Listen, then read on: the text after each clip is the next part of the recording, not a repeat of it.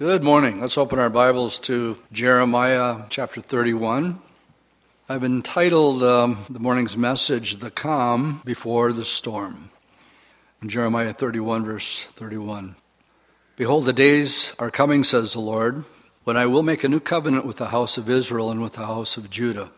Not according to the covenant that I made with their fathers in the days that I took them by the hand to bring them out of the land of Egypt.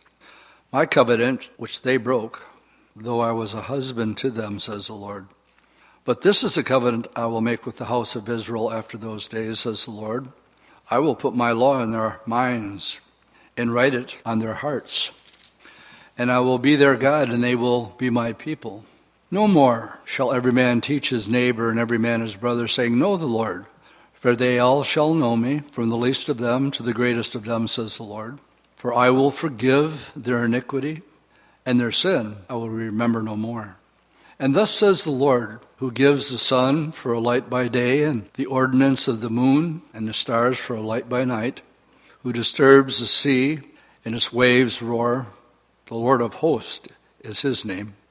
If those ordinances depart from before me, says the Lord, then the seed of Israel shall also cease from being a nation before me forever.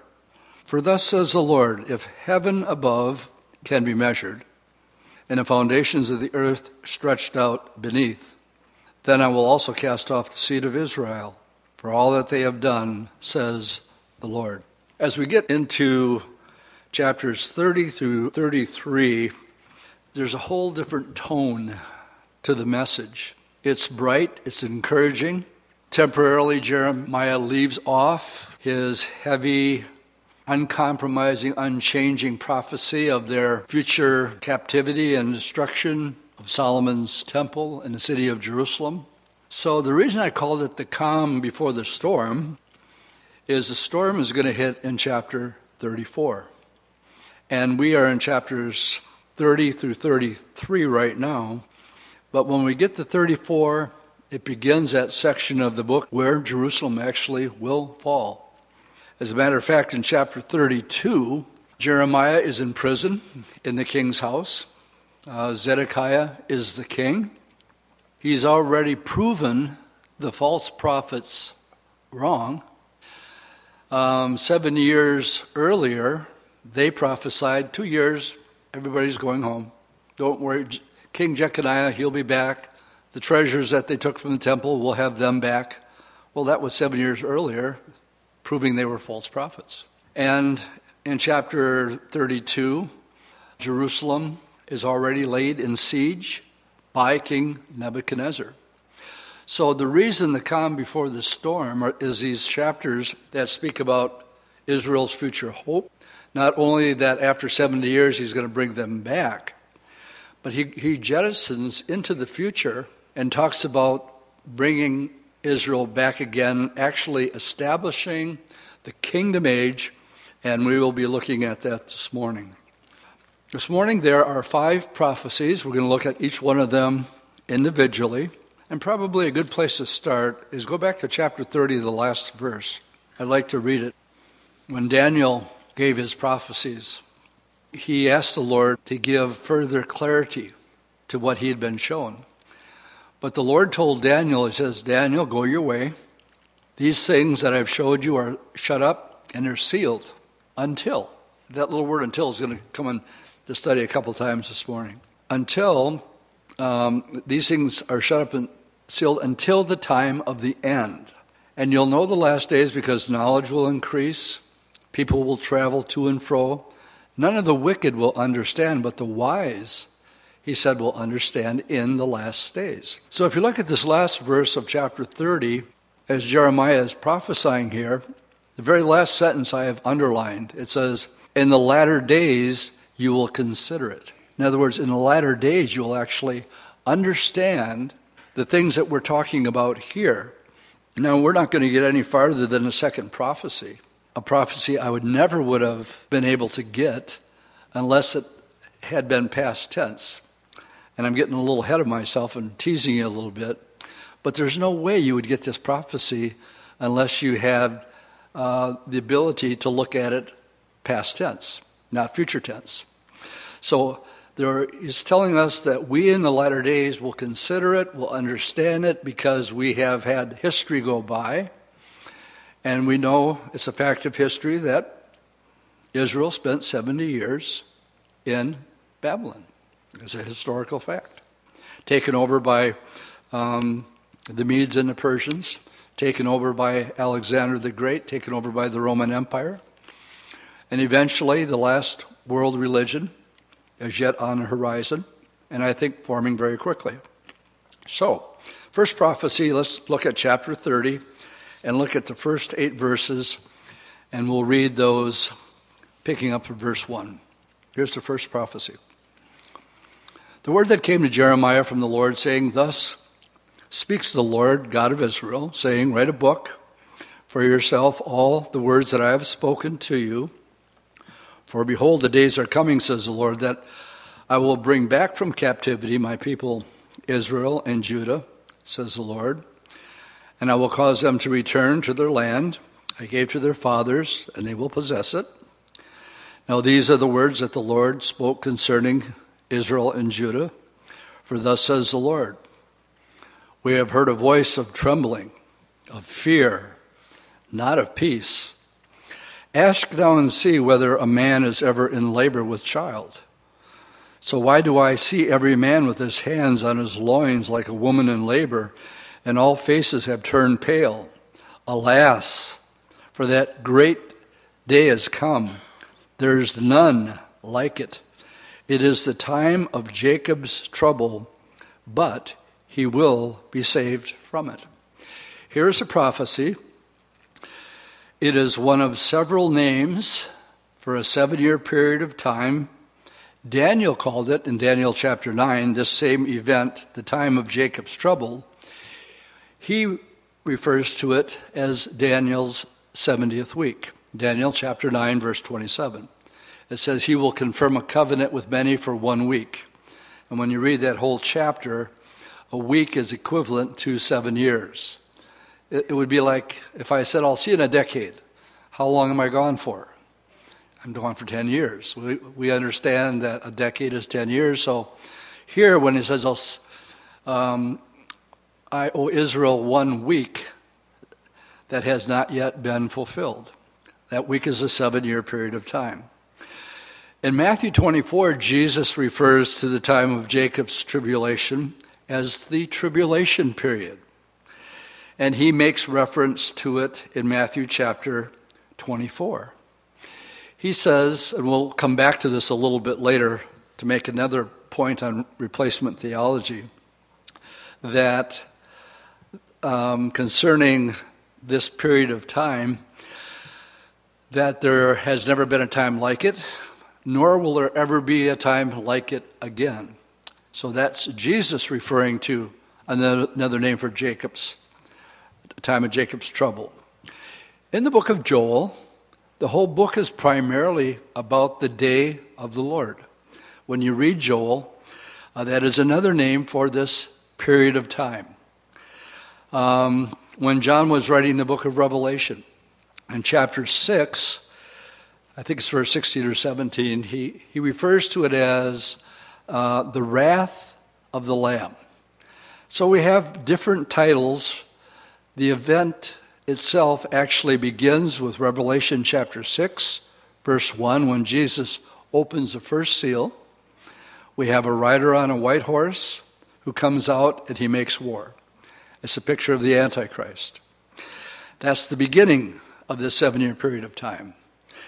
The end of the seven-year period of time is Revelation chapter sixteen, when we have the last of the bowl judgments. And this judgment is a judgment of uh, great hailstones, anywhere between seventy-five and one hundred fifty pounds.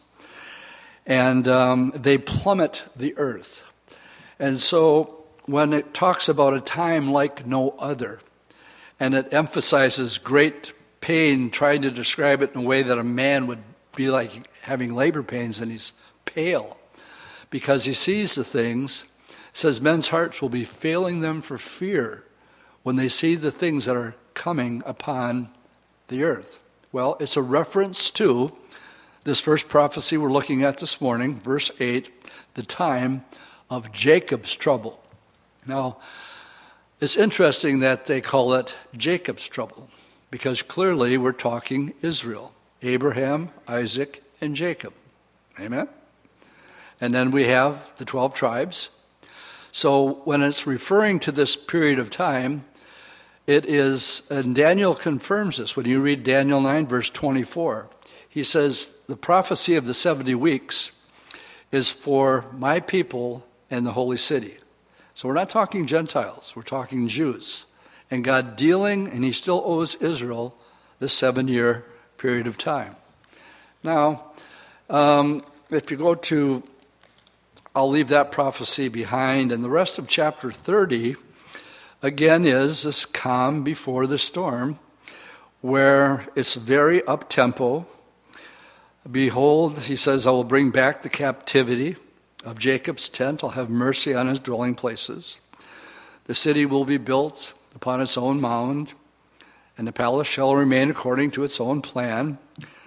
Then out of them shall proceed thanksgiving, and the voice of those who make merry. I'll multiply them, they will not diminish. I will also glorify them, and they shall not be small. Their children also shall be as before, and their congregation will be established before me.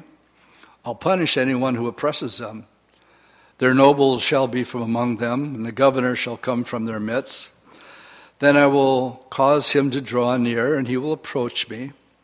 For who is this who pledged his heart to approach me, says the Lord? You shall be my people, and I will be your God. Behold, the whirlwind of the Lord goes forth with fury and continuing whirlwind. It will fall violently upon the head of the wicked, and the fierce anger of the Lord will not return until he's done it, and until he has performed the intents of his heart. And again, I like the way this ends. They weren't understanding all this, but he says, in the latter days, you guys will consider it. You're going to have insights.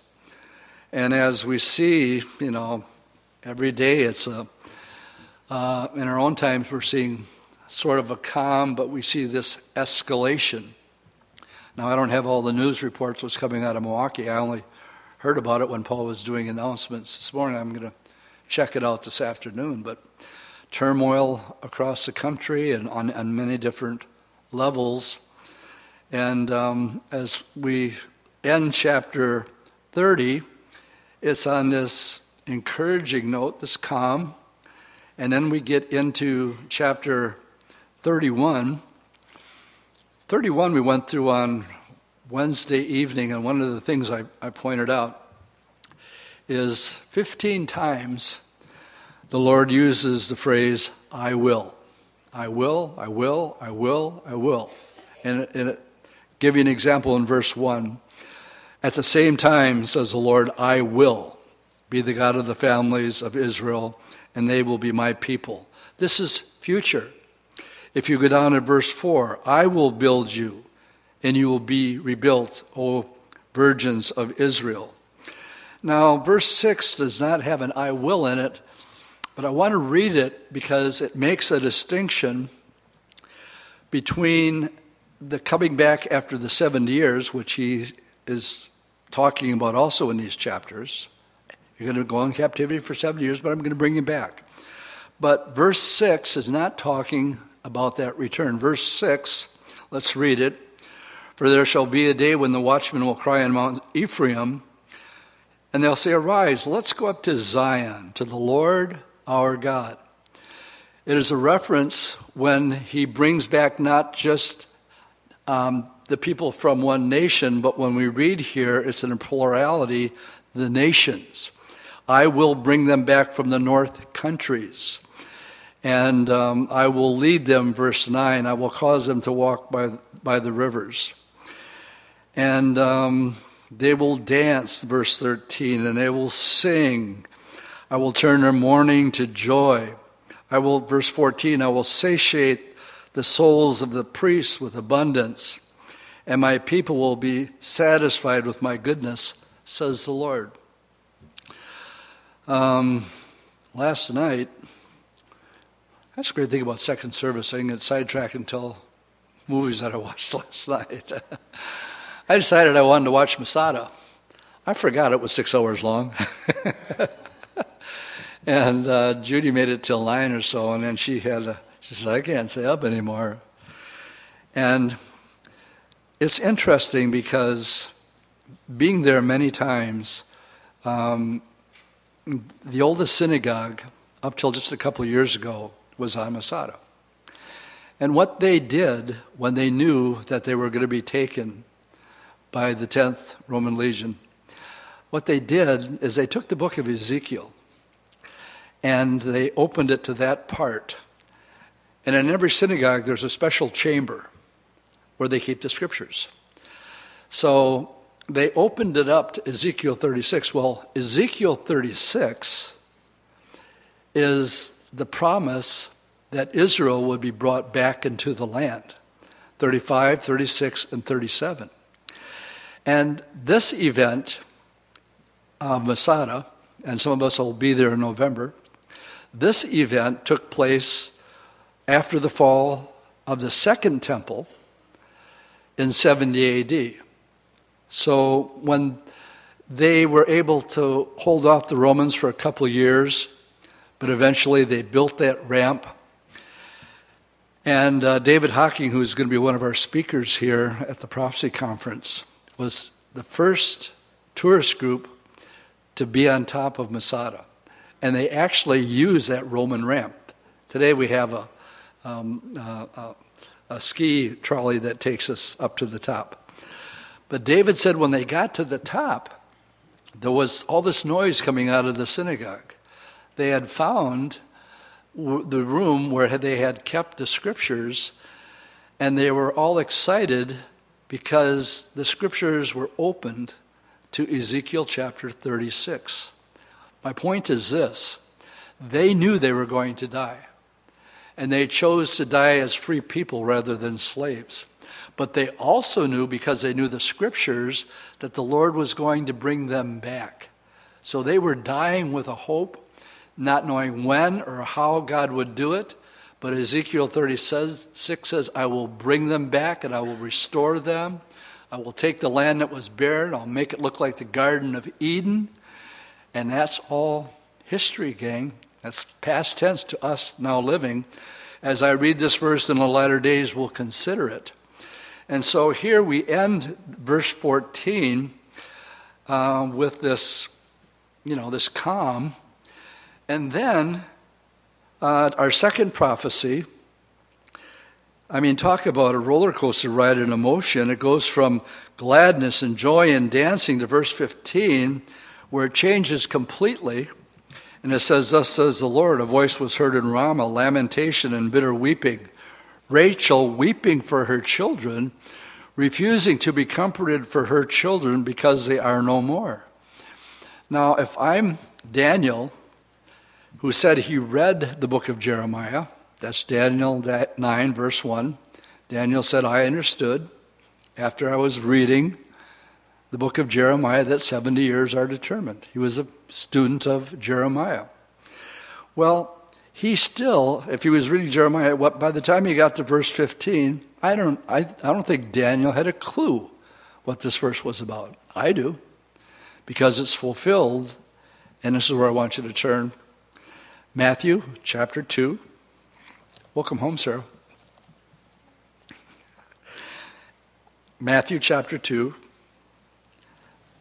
verse sixteen through eighteen. But um, again, whenever I get an opportunity, I like to connect Old Testament prophecies and where they're fulfilled. And in this chapter, there's three of them. The setting is the visiting of the wise men. Now, in verse one, it tells us, now after Jesus was born in Bethlehem, okay? So it's after the fact. Jesus has been there for a while. And it was that uh, wise men came into town. Uh, they were called the Magi. They were from Persia. Now, Daniel, his title was the chief Magi. So I believe that these guys knew where to look, when to look, because they were students of Daniel. And of course, Daniel nine tells us the very day that Jesus would allow himself to be worshipped in Jerusalem. And so we find here, when the wise men show up, it says in verse six, here's another prophecy being fulfilled.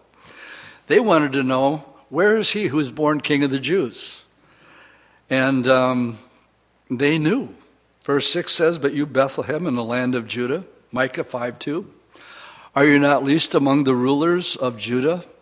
For out of you will come a ruler who will, she- who will shepherd my people Israel. They knew the city. And um, then Herod pulled the guys aside, the wise men, and inquired, how long ago did you guys see this star appear? Now, it's quite a trek from Persia to Jerusalem, and I'm sure they had quite an entourage with them. So he's getting the time frame down, how long they've been on the road, when they see the star appear, so on and so forth. And um, he told the wise men, hey, guys, when you when you find who you're looking for, would you come back and tell me?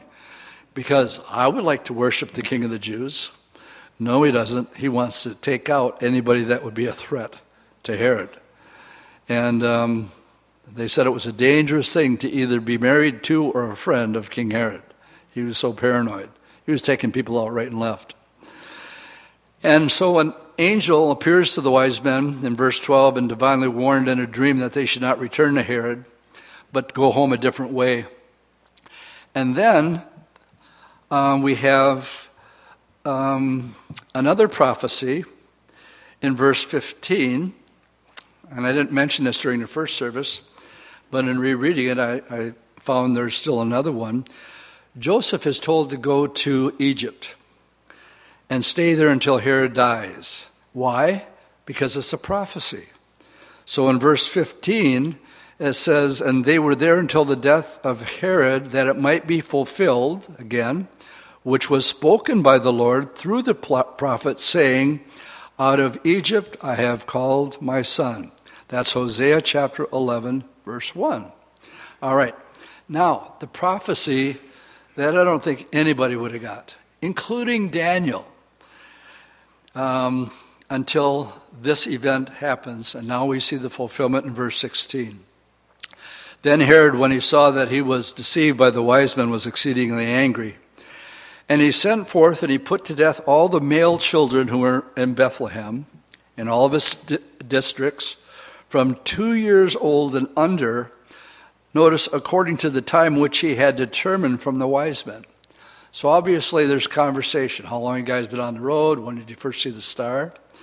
So Herod's plan is to get rid of all the male children that would fit into that time frame. So we read in verse seventeen, then was fulfilled, which was spoken by Jeremiah the prophet, saying, a voice was heard in Ramah, lamentation, weeping, and great mourning.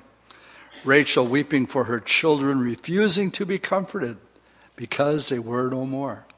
Now, those in the last days will consider it. That's you, you and I. We know perfectly well what they're talking about. I don't think Daniel knew. He, this event would have had to take place. But what's interesting to me, and one of the things as we teach through the Bible chapter by chapter and verse by verse, it's not unusual, it's the norm to go from something in one verse to a completely different emotion, a completely different train of thought, and a completely different prophecy. What he's doing in, in, in our, our prophecies here, let's go back to Jeremiah, is you have the first fourteen verses, the Lord saying, I'm going to do this, I'll do that, I'll bring them from the north country, gather them from all over the earth.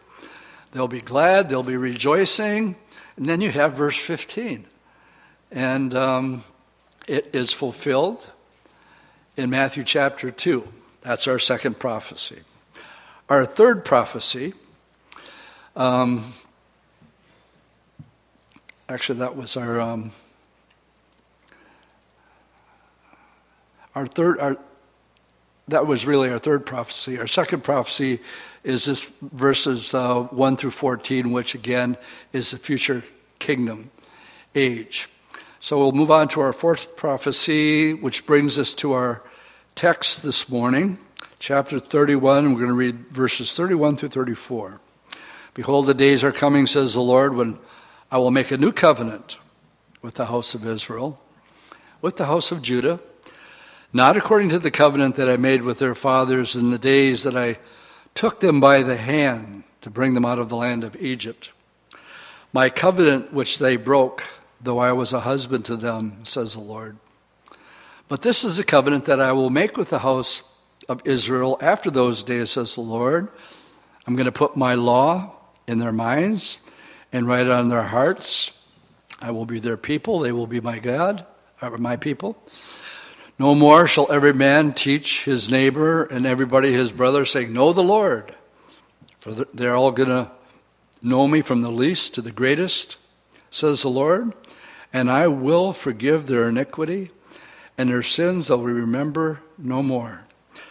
Uh, the fulfillment of this prophecy is found in the book of Hebrews. And we need to turn to Hebrews chapter eight. And while you're turning, let me just fill in how difficult it would have had to been. Hear, O Israel, the Lord our God, the Lord is one. Having a Jewish mindset. And then be told that the God who is one has a son. And that God sent his son into the world to die for the sins of the world. Now, if you're a Jew, you have a problem with that. But not really, because if you do the Hebrew part of it, and they insisted on this only being one, along with the covenants and the laws and the commandments. Uh, the singular for God is El. Elohim is a plurality. And when you read Genesis one, it says, in the beginning, Elohim. It's in the plural. When you read verse twenty-six, it says, let us make man in our plural image. And you have the plurality of the deity right starting in Genesis. But yet they insisted the idea of, of Jesus, and the reason they despised him is they made he made himself equal to the Father, and that was one of the reasons they couldn't accept him. Plus, Uh, they had to explain that now all of chapter ten is explaining there's only a need for one sacrifice. And after Jesus died on the cross, that's it. No more sacrifices are needed. It's been done once for all. Well, this really goes against tradition. Now, um, I grew up in a very traditional Protestant church. I'm going to be mentioning it later. Some of you grew up in other denominations, and um, you can get really set in tradition. Somebody want to say amen to that? But the pack of the pile is the Hebrew Jewish people. Their tradition, tradition, you know, it's tradition. And now to explain to them that God is going to do a new covenant, well, you better have a pretty strong argument, and you better have a pretty good case in order to take them from. Even after they accepted Gentiles, they had the big blow up in Acts chapter fifteen because they wanted to make these Gentiles be circumcised and keep the Sabbath. So the first big powwow, there was all this back and forth because they wanted to keep some of their traditions. And the writer of the Hebrews is saying no. And here he explains why. But the prophecy itself comes from Jeremiah. There's going to be a new covenant. Well, the writer of Hebrews, let's pick it up in verse seven, says it this way. For if that first covenant had been faultless, then no place would have been sought for a second. Because finding fault with them, he says, behold, the days are coming, says the Lord, when I'll make a new covenant with the house of Israel and with the house of Judah. My Bible cross-reference says Jeremiah thirty-one, verse thirty-one. Not according to the covenant that I made with their fathers in the day when I took them by the hand to lead them out of the land of Egypt, because they did not continue in my covenant, and I disregarded them, says the Lord. For this is the covenant that I will make with the house of Israel after those days, says the Lord. I will put my law in their minds and write them on their hearts, and I will be their God. They will be my people. None of them will teach his neighbor, saying, uh, know the Lord, for all shall know me, from the least of them to the greatest of them. For I will have, I'll be merciful to their unrighteousness and their sins and their lawless deeds. I will remember no more. In that, he says, a new covenant, he has made the first obsolete. Now what is become obsolete is growing old, is ready to vanish away. Jesus said as much when he said he came to establish the new covenant. And now, when a person is in Christ, he knows the Lord. We read and we hear the scripture, my sheep hear my voice, they know me. We know the uh, leading of the Holy Spirit when he speaks to us. We know that all of our sins, past, present, and future, have been taken care of. And uh, those who know the Lord, know they know the Lord. And it's really that simple, and that's this what's being established here. If you turn the page to chapter ten of Hebrews, looking at verse sixteen and seventeen, we have Jeremiah thirty-one, verses thirty-three and thirty-four being fulfilled here. Verse sixteen, this is a covenant which I will make with them after those days, says the Lord. I will put my law in their hearts, and in their minds I will write them. Then he adds, their sins and their lawless deeds I'll remember no more. Now, where there is remission of these, there is no longer an offering for sin. In other words, they had sacrifices, morning offering sacrifice. About the uh, in Daniel we read it was about the time of the evening sacrifice that he went to pray. So they're used to sacrifices all the time. But now, the main overriding theme in Hebrews chapter ten, let me just give you one verse, verse ten. And this is repeated over and over again. By that will we have been sanctified through the offering of the body of Jesus Christ once for all. When Jesus said, it is finished, the telestai, that means no more offerings in the temple. No more Passover lambs, because Jesus died on the Passover. He was the Passover lamb. Good place for an amen. What did John the Baptist say? There he is right there. There's the Lamb of God, and he's going to take away the sins of the world. And once that was done, it now nullified all the rest of the Jewish laws and traditions. And to, to take this a, a step um, farther with this covenant, let me just ask this question at this time. Gang, can you see why it's so important to study the entire Bible, chapter by chapter and verse by verse? I mean, would you have ever figured out that that verse about Rachel was in Jeremiah? Or that these promises of this new covenant?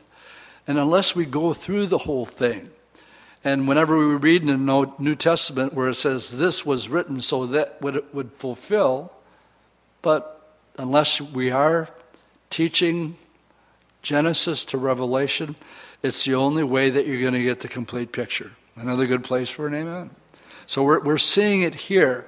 We have better insight as we study Hebrews, because we're finding out the guy who wrote Hebrews is pulling it out of Jeremiah, saying this was foretold six to seven hundred years earlier. And what it does when it says faith comes by hearing and hearing comes by the word, well, to me, this is more than more than faith. This is evidence.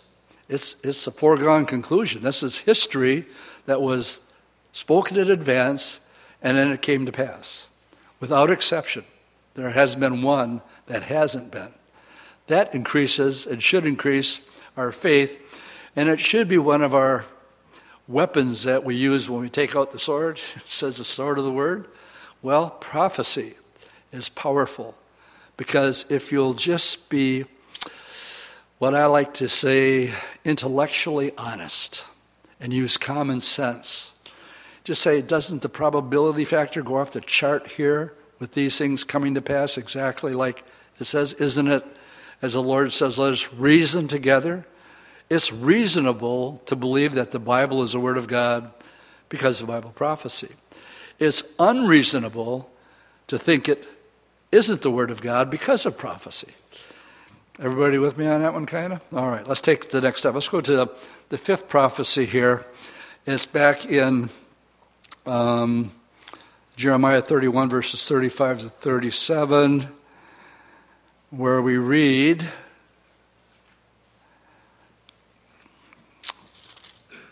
verse thirty-five, "Thus says the Lord, who gives the sun for a light by day and the ordinance of the moon and the stars for a light by night, who disturbs the sea and its waves roar.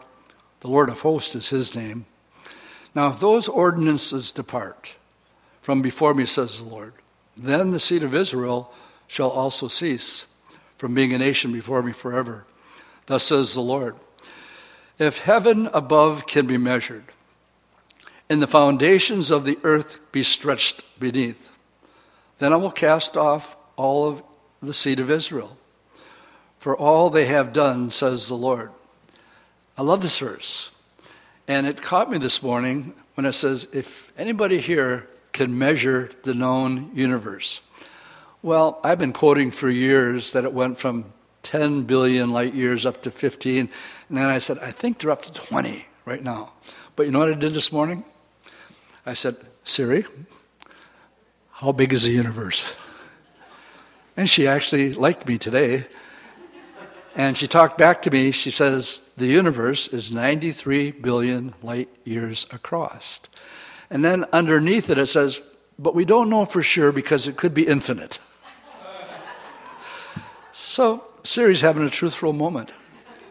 But here's my point. It can't be done. And it's been changing. The scientists are always changing it, making it bigger and bigger and bigger. But the Lord says, go ahead, try to figure it out. You ain't gonna. Because I say that if you can, then I will cast off Israel from being my seed. Now, this brings me into an area where I want to talk about replacement theology, but I want to work my way up to it. So to do so, we need at this time to turn to the book of Romans chapter eleven. And much of Christianity today, and why anti-Semitism is on the rise, is because of replacement theology. In Romans chapter eleven, verses one through five, the question that was given in Jeremiah says, go ahead. If you can figure out how big the universe is, then I'll cast off Israel. But if you can't, then I'm not going to. That's what's being implied. Now, in Romans chapter eleven, verse one, Paul says, I say then, has God cast away his people? Certainly not. For I am an Israelite of the seed of Abraham, of the tribe of Benjamin. God has not cast away his people whom he foreknew. Or do you not know what the scripture says about Elijah? He's going to use Elisha as an example here. How he pleaded with God against Israel, saying, Lord, they have killed your prophets and torn down your altars, and I'm the only one left, and they take my life. But the Lord does the divine response, says to him, I have reserved Elijah for myself, seven thousand men who have not bowed their knees to Baal. You don't know what you're talking about, Elijah. You think you're the only one. No, I have seven thousand.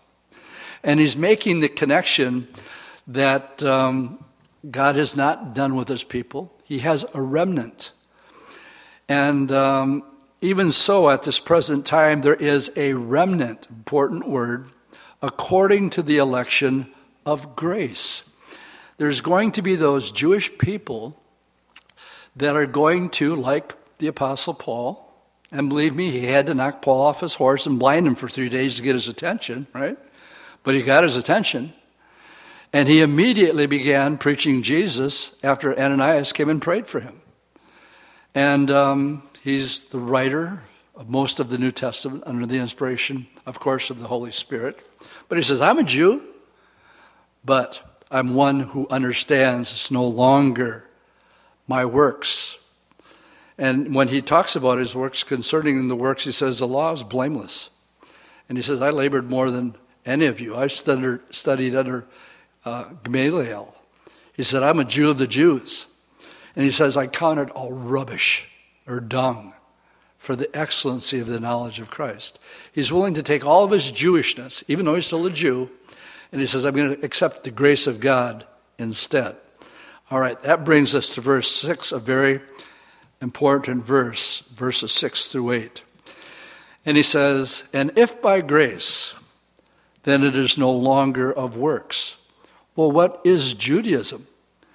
I mean, they got rules for pushing elevator keys on the Sabbath day in, in hotels in Israel. You can't push. You got to use a, you got to use the Sabbath day elevator because pushing that button constitutes works. And they got a rule for everything, how far you can travel on a Sabbath day, and and um, many of them, a lot of works. But he says, if it's by grace, then it's no longer works. Or otherwise, grace is no longer grace. But if it's of works, then it's no longer grace. Otherwise, works is no longer works. Paul says, I'm trading it all in, and I'm going to take the grace, uh, and I'm counting it, all the rest of my Judaism as dung because of this new covenant. All right. I just got done watching, and uh, we downloaded it, and eventually we'll be showing it to the congregation. Um, Ray Comfort's new D V D on atheism is so good. I just can't tell you how good it is. And, um, you know, his, his approach is basically, he was going around asking people if they were atheists. He had about seven or eight or nine of them right in a row, and they said, yes, I'm an atheist. And after ten minutes with Ray, no, I'm a Christian. Because he shows the foolishness of, of, their, um, of their thinking. And he challenges them in the simplest ways. Takes out a book. He says, here's a book. What do you think about it? You think it just happened? Uh, and look at those beautiful pictures. Oh, by the way, all the numbers just happen to fall. One, two, three, four. Turn to page twenty-five. Next page, twenty-six. Do you think that happened by time and chance? And they said, of course not. And then, they, and then he brings in the subject of D N A, which for me has always been a slam dunk. The information in one strand of D N A goes to the sun and back, okay? One strand. And um, we're, we're talking probability odds of just happening by time and chance. You got to have an awful lot of faith to be an atheist. Amen? I mean, it's crazy. And by the time he reasoned with these people for a little bit, and by the way, he said, are you a good person? Yeah, of course I'm a good person. Think you're going to heaven? Hope so. And one by one, you know, after just spending a little bit of time with them, using common sense, and um, quoting the scripture, asking them, are you a good person? People who don't know the Bible. Um, and when it got right down to it, he asked, Romans one comes in here, um, because of creation. It says, every there is no do you know there is no such thing as an atheist? And uh, Romans one says there's no such thing as an atheist. It says because of creation they're without excuse, because God has planted eternity in every person's mind. But it says this, they suppress the truth in unrighteousness. Well, it's not that they don't know. It's just that they want. And he'd ask him, quite frankly, he says, you'd rather be sleeping around right now than telling me telling you it's wrong to do that, right? You'd like to do that without feeling guilty about it. Isn't that the real reason? Yes. You know, and just getting them to come, come clean. They suppress the truth. It's not that they don't know that there's a creator, but they worshiped the crea- the creature more than the creator, and therefore God gave them over. What does that tell me? Well, if you want to fight against God, there is a line you can cross. It happened once before in Genesis. He says, my spirit will not always strive with man. And there comes that place where if you say you want to continue to suppress the truth, and you're going to say, get out of here, leave me alone, he will. You can harden your heart. It's, the, the biblical term is reprobate. You become so hardened and that um, you get so set in your ways that um, don't bother me with the truth. I'm going to live my own life. Well, you have a free will, and he's going to honor it. And that's the love of God. You can't, the Lord never, the Holy Spirit is such a gentleman. He never forces a person to come to Christ. He only lays it out and says, this is what I've done for you. In your heart of hearts, you know where you're at. You know you're a sinner. And you know that Jesus is the only one who lived the perfect life who can make, who can wipe the slate clean. And if you choose to reject that, then there's no other name under heaven whereby you can be saved. That's the gospel. And there is no in between. The Lord, with the gospel, there's no wiggle room because it's the way, the truth, and the life. And there, there are simply no alternatives. So most of the people that we talk to, if they don't know the scripture, are you a good person? Sure. And they base this on they've done some good things. Well, they've done some bad things, but they sort of think that God kind of grades on a curve, and the and the good stuff is going to outweigh the bad stuff. And um, or they'll gravitate towards Hinduism and reincarnation. If I don't get it right the first time, I'm going to get a second crack at it. My Bible says once to die and then the judgment. That's it. But this, unfortunately, is reinforced with churches that teach that you must have good works and faith in order to go to heaven. Now, let me read, before I go any farther, Romans eleven six one more time. I want you to memorize this one. If it's by grace, then it is no longer of works. Can you see here? It's mutually exclusive. It's one or the other. Grace is grace, and works is works. And it's either one or the other. Now, in Roman Catholicism, um, we have the teaching. Uh, while I'm while I'm doing this, I want you to turn to Galatians chapter five. Galatians five, and while they turn to Galatians five, I'm going to quote James two, verse ten. It's one or the other. James two ten says, for whoever shall keep the whole law, yet stumbles in one point, you're guilty of everything. So imagine living a perfect life your whole life, and then right before you die, you make one sin. You're guilty of it all. If you look at Galatians five, let's read the first five verses. Paul says, stand fast in the liberty by which Christ has made us free. I want to stop right there. In religion, you have no freedom. Because if I think that my works have anything to do with my salvation, I'm going to screw it up somewhere and I'm not going to be free. But I can stand before you this morning as free as a bird, because I know it doesn't have anything to do with me. And when it says, stand fast, that's made us free, when Jesus said, you'll know the truth, and it'll set you free, what is that truth? I'm not a part of the equation. Jesus did it all. And therefore, he says, come boldly. But if it's up to me, no, my flesh is way too tricky. Paul said he wouldn't even judge himself. He says, my flesh is so tricky. I might think it was I was doing a good deed, but my motive was wrong, and I can't even trust my own motives. So he says, I'll have to let the Lord be the, be the judge of all that. But the freedom comes, and he says, don't be entangled again with the yoke of bondage. Well, what's that? Trying to please God by your works. Indeed, I, Paul, say to you, if, if you become circumcised, Christ profits you nothing. And I testify again to every man who becomes circumcised that he's a debtor to keep the whole law. There's a group that's getting popularity. I just call them the Sabbath keepers. They're born-again Christians who somebody told them that they have to keep the Sabbath day because it's part of the Ten Commandments. And my first thought when I hear of Sabbath keepers is they don't know their Bible very well. And they certainly don't know um Romans chapter eleven, verse six, because if you're going to keep the Sabbath as part of the Ten Commandments, then you have to keep all of them. And I don't know if you're aware of it, it's quite a movement today that is out there that a lot of people are gravitating towards. But if you want to keep that one, you have to keep all of them. All right, verse four, you have become entangled, estranged from Christ. You who attempt to be justified by the law, you've fallen from grace.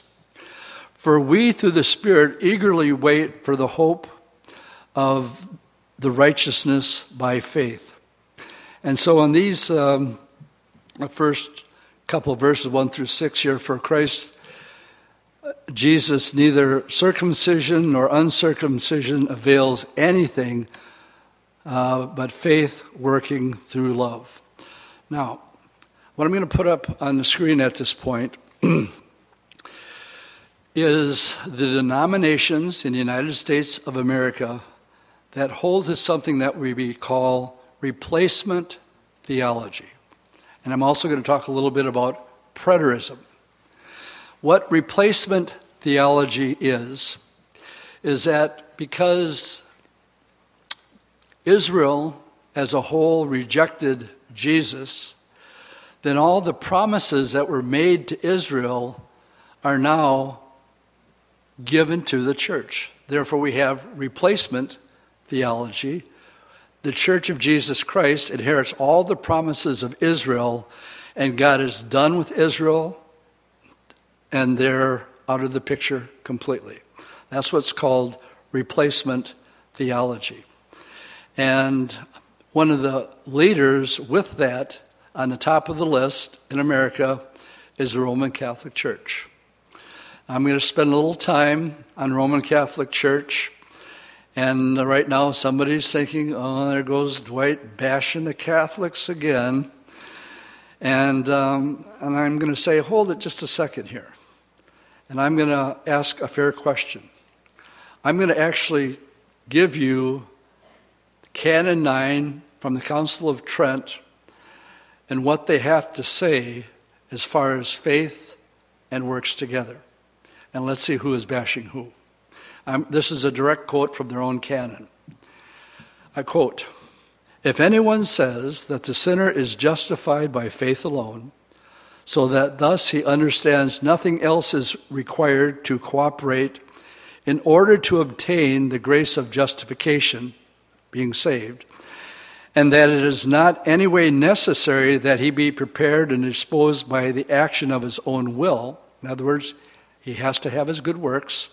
It's got to be something more than just faith by grace. "If anybody like myself teaches otherwise, then they say, let that person," me in this case, "be anathema." Now, do you guys know what anathema is?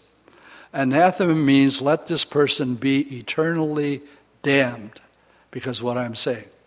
Now, simple question. Who's doing the bashing here? I'm just saying that Romans eleven six says it's one or the other, either works or faith. And it's crystal clear in the scriptures. Yet the ninth canon in the Council of Trent says just the opposite. If anybody says that it's by faith alone, then let that person be eternally damned. Whoa, that's pretty heavy, don't you think? Um, that's quite a threat. And that's if if you've been brought up in that tradition. And in America, the number one people who believe in replacement theology, top of the list, sixty-six million, are Roman Catholics.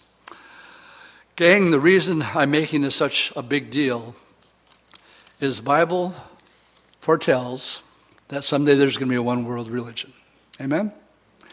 Revelation seventeen says it's going to be headquartered in Rome. And today, we have the Pope coming out and saying everybody's going to heaven. He's letting down every denominational distinctive of the Roman Catholic Church to get people to come in and come back home is the, is, is the plea. And the thing is, denomination after denomination is buying into it. And they say, can't we all just get along? Can't we just have unity? Didn't Jesus say we're to love one another? Oh yeah, that's all true. But most of my New Testament, and Jesus in particular, is defending the gospel of grace, not adding anything to it or taking away anything from it. So I want you to be aware of the latest move movement. Um, our Prophecy Conference is less than a month away. Roger Oakland's topic is the road to Rome. And I want Calvary of Appleton and those who attend from really around the world that will be watching or live streaming it or, or traveling, that what's happening today and the movement today is this move towards ecumenicalism, which means you have to put down certain distinctives uh, in order to be a part of this movement. Now, we shouldn't be surprised at all, should we? Does the Bible say there's going to be one world religion? Yeah. Does it say it's going to be headquartered in Rome? Yeah.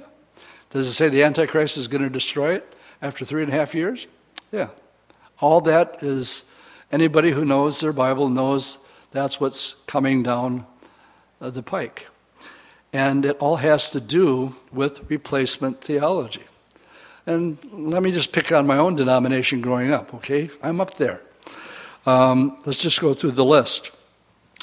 I was quartered by um, somebody from the first service. The red letter ones here are blatantly um, replacement theology.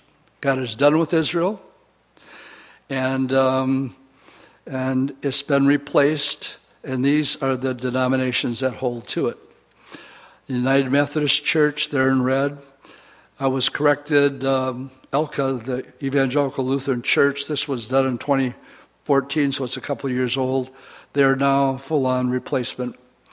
Presbyterian Church, uh, Missouri Synod Lutheran, that's what I was a part of, are part of replacement theology. Methodist, Episcopal, uh, Greek Orthodox, and you can see the list goes on and on. But replacement theology is widely held, and my problem with replacement theology is that Jeremiah thirty-one, verse thirty-five says, "The Lord said, who gives the sun for light by day, the ordinance of the moon and stars light by night? Who disturbs the sea and its waves roar? The Lord of hosts is his name.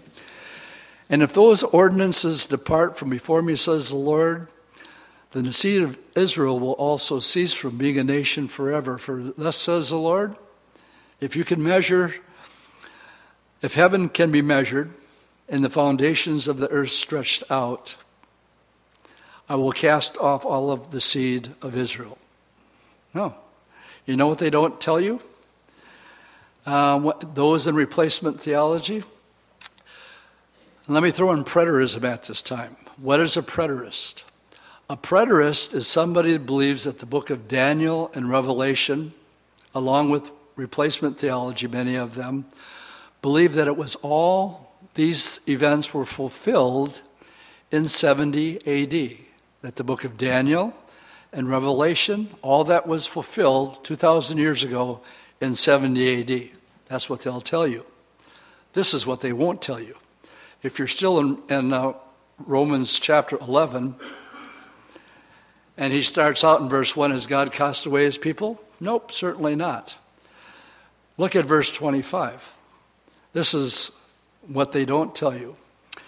I don't want you, I desire, brethren, that you do not be ignorant of this mystery, lest you should be wise in your own opinions, that this hardening of heart to Israel until, yes, God has put them away, blinded them for a season.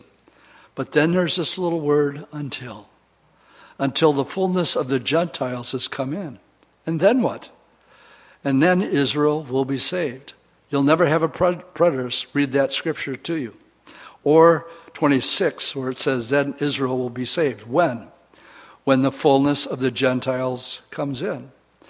Now, right before I came out for the first service, this little word, until, hit me in the back of the head, and it wasn't a part of my notes, but I added it before I came out. And because I have a little bit more time during the second service, I'm going to elaborate. So let's go to Matthew chapter twenty-four and show you another little until. It hit me like a ton of bricks. And it ties in to our study, Matthew twenty-four. Actually, this part I had in my notes, but I'm going to add to it.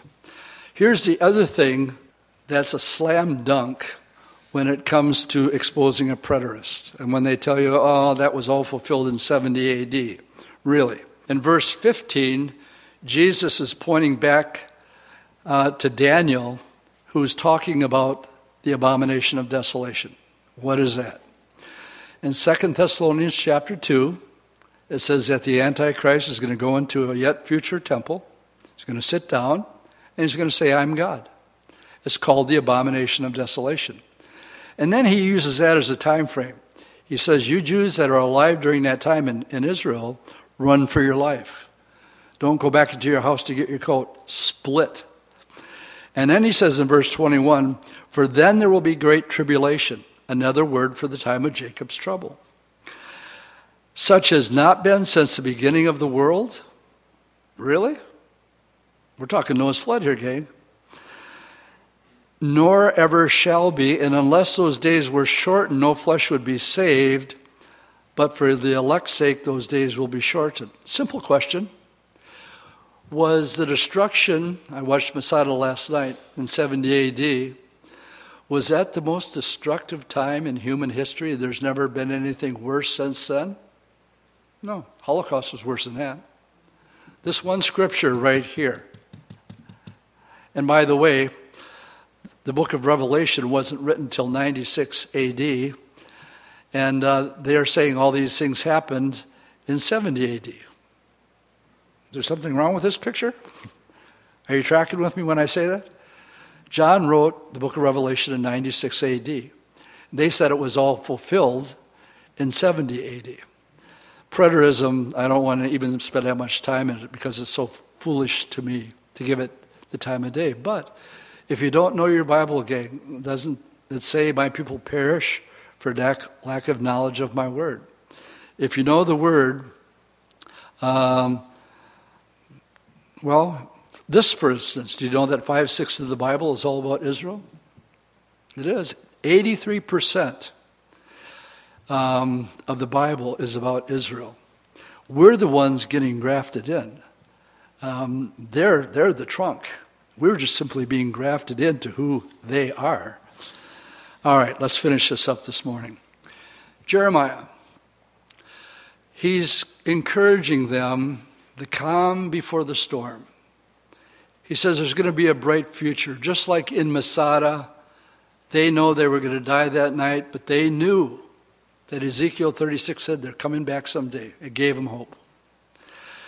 Just like there was a hope for Israel that the storm was going to come in the next chapter. In chapter thirty-four, Jerusalem will fall to Nebuchadnezzar, just like Jeremiah said. But I believe, as I look at our own times, that I believe that we're living in a calm before the storm, even as I speak this morning. And let me t- give you an example of what I'm talking about. If you turn the page, Matthew twenty-four, and go to verse thirty-six, it says, but of that day no one knows the day or the hour, not the angels of heaven, but my Father only. Daniel chapter nine tells me the coming, the day of the coming when Jesus would be worshipped. Psalm one eighteen says, this is the day, particular day that the Lord has made. That was April sixth, thirty-two A D. I know that date. I also know the date when Jesus is going to come the second time. That's the last three verses. Take notes if you want to. Revelation chapter twelve. After the abomination of desolations takes place, mark your calendar. one thousand two hundred ninety days later, second coming. I know the date of the first coming. I know the date of the second coming. What I don't know the date is when the Lord's going to come and take me out of here at the rapture. I sure wish it was right now. Don't you?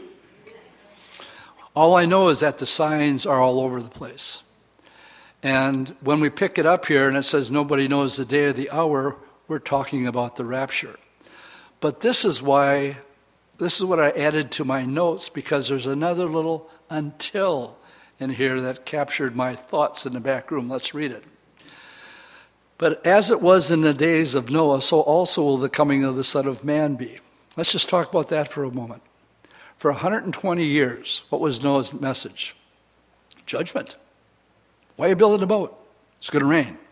What's that? They had no idea. They figured he was a crazy old man. All he did was talk about judgment and something that had never happened before. What is the rapture of the church? Except for Elijah and Enoch, one person at a time. It's happened to them. But we're talking about millions of people. and millions of people that are changed, First Corinthians fifteen, in a moment, in a twinkling of an eye, uh, will be, the word there is metamorphosized, will be changed just that quickly. When's it going to happen? I don't know. But it does give the conditions leading up to that time, and this is what I found interesting. In the days of Noah, what were they doing? Oh, they were eating and drinking and marrying, giving in marriage, until the day it started to rain. In other words, there was a calm before the storm. Right now, we sense in our spirit either the Middle East, ISIS, the economy, the riots in Milwaukee. It's just intensifying. Everybody, we agree on that, right? We sense something's about, the other shoe's about to hit. But at the same time, you know, we're going to have a baptism next week. Praise the Lord. Brats. Mm-hmm. Good weather. And um, baby showers. And there's a calm right now. And a lot of people are totally unaware.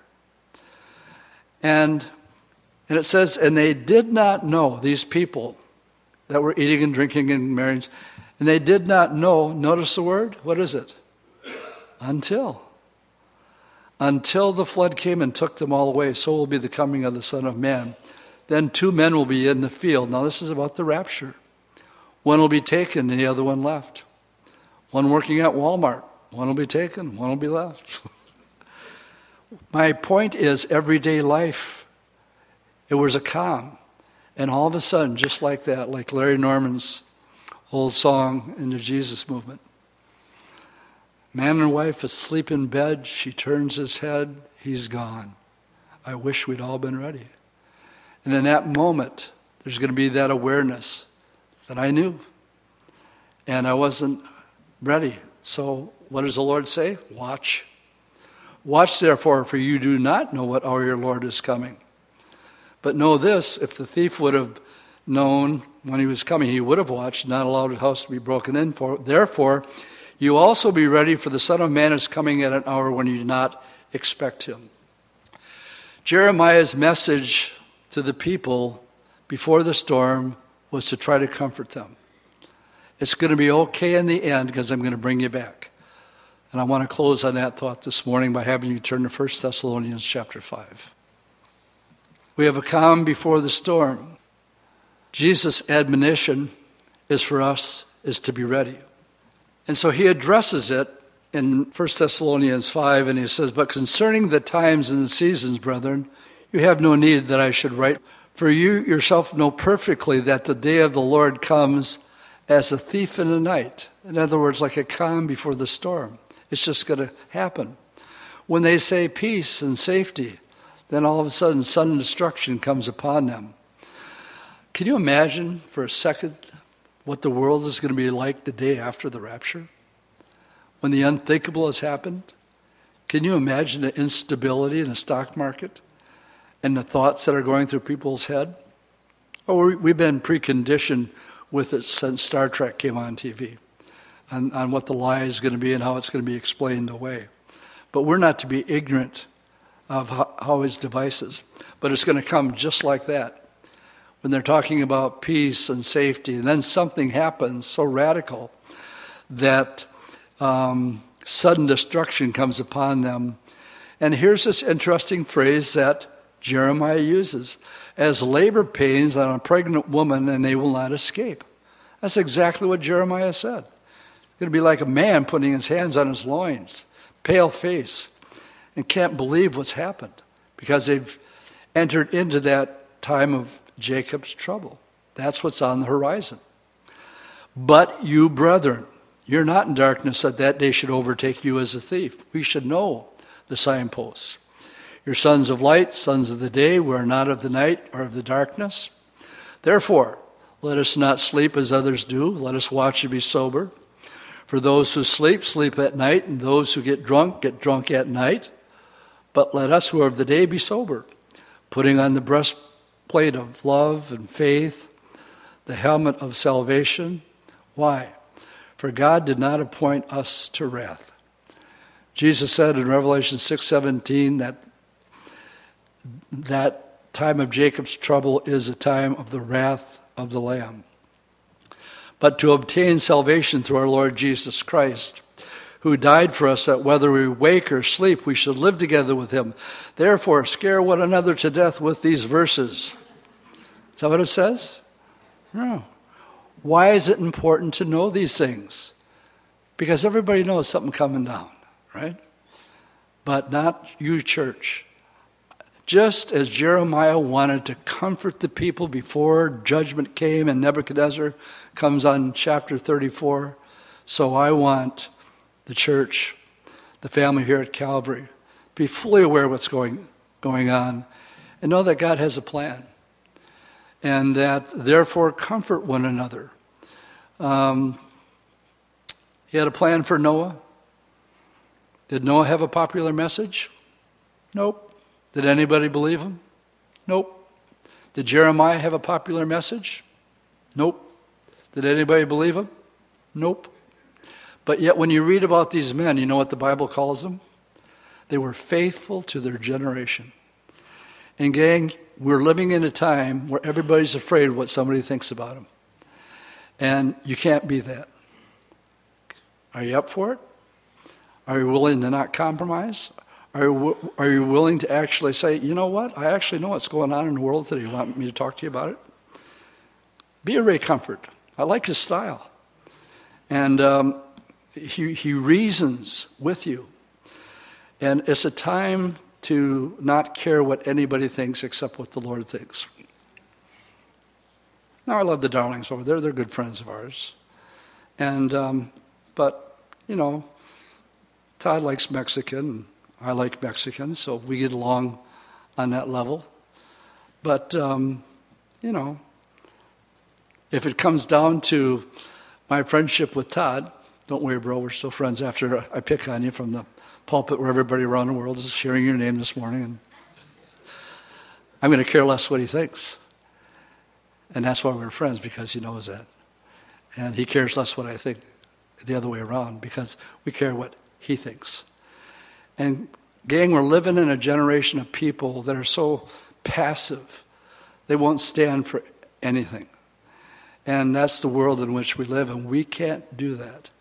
And that's why it's saying here, um, we we are to be aware of the times and the seasons. So don't be undone, be comforted. God's got it all under, con- all under control. And uh, you can be comforted um, even though the storm could hit before the baptism next week. Amen? Let's stand, we'll close in prayer. Lord, thank you for your word this morning. And we just pray as we're reading through Jeremiah, we see so many of the similarities that are there. And we just pray, Lord, and we're so grateful for the scriptures, that as we see the events unfold, we're so grateful for the certainty of scripture and the words that you gave, that heaven and earth will pass away, but not this book or the promises in this book. And we're grateful, Jesus, that you give us this comfort and this hope. And we pray these things in Jesus' name. Amen.